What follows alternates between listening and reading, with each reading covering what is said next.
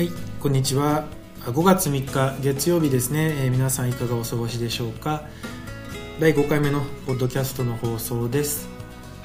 もう5月ですね。この前、まあ、4月が来たと思ったらもう5月で、まあ、こういう感じであ6月が終わって7月が終わって気づいたらまあ2021年終わってたというというような感じで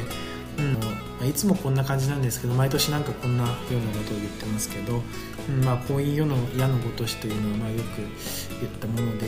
はい、本当にまあ時間が経つのは早いですね、まあ、どうですかね皆さん5月に入って何かあゴールデンウィークですね日本は。うん、僕は今あのハンガリーに住んでるんですけどあのゴールデンウィークというような要するにその連休っていうのはありませんので、うん、今もあの、まあ、平日ですねあの通常の平日ですまあ、こちら、そうですね、あの、ついでにちょっと紹介しておくと、ワクチンの接種ですね、かなり進んでいて、で、これ結構、あの、驚かれる方が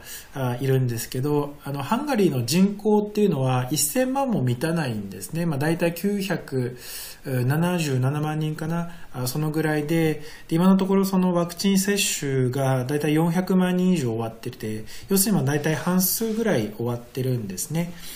で、コロナのワクチンというのはあれなんかあの2回打たないといけないらしくて、なんか1回だとまあ効果がそんなにないのかな。なので2回打たないといけないようで、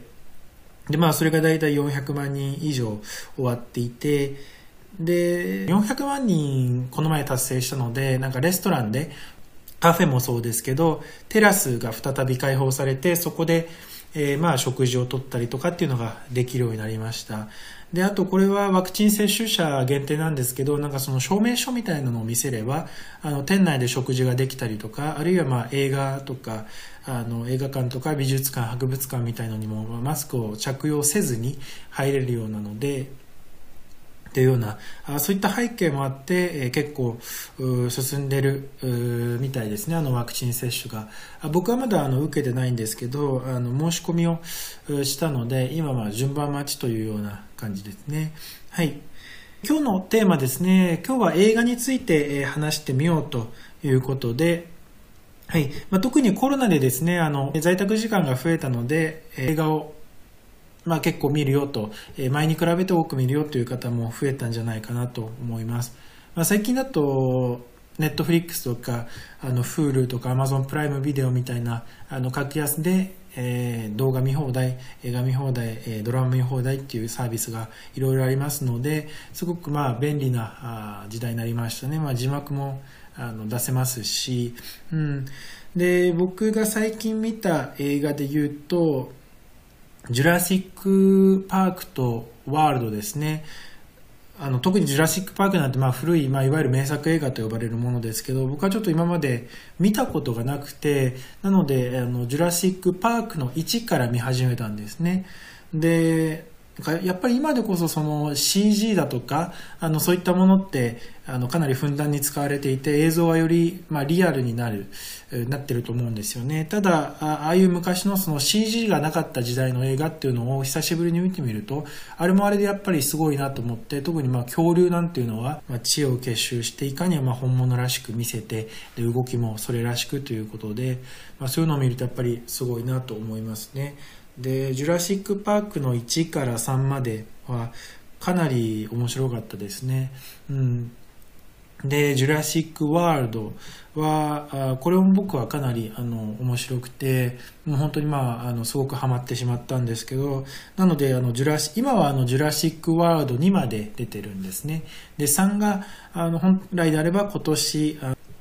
公開されるはずだったようなんですけど、まあ、コロナでちょっと来年に延期ということで、まあ、でもあの、えー、なので2ですね。2までまで出ていて、えー、それでこの間「ジュラシック・ワールド」の2を見たんですけど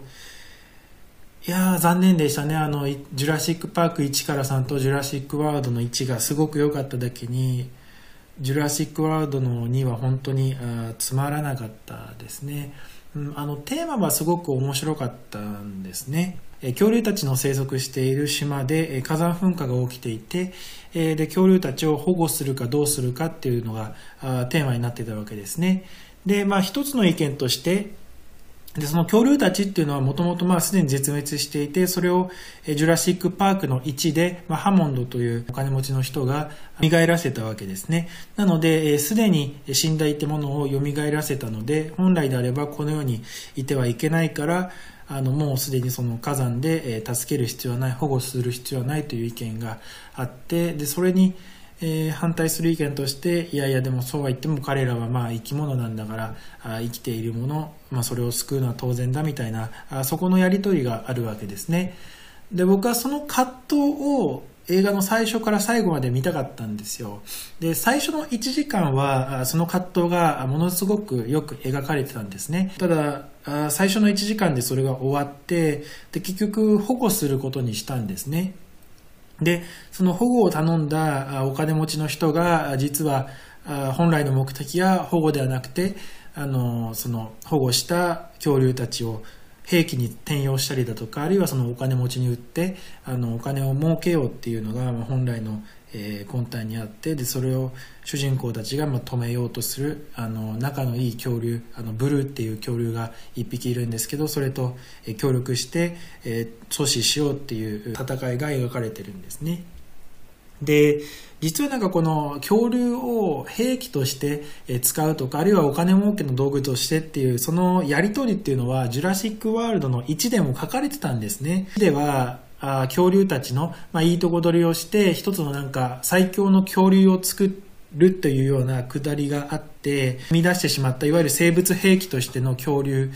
とその主人公とまた仲のいい恐竜、まあ、これも同じブルーという恐竜なんですけどこの恐竜で、えー、まあ、倒すというのが1の最後の流れだったんですね。で2も結局なんかそのような感じで新しくさらにその1で出た生物兵器としての恐竜をさらに強くした恐竜みたいのがまた出てきてでそれを止めるために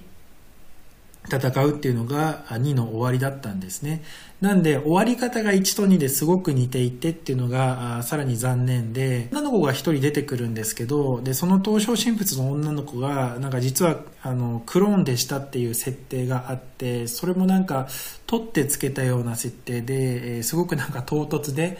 うん、それもなんか残念だったんですね。あのそのクローンでしたっていう設定は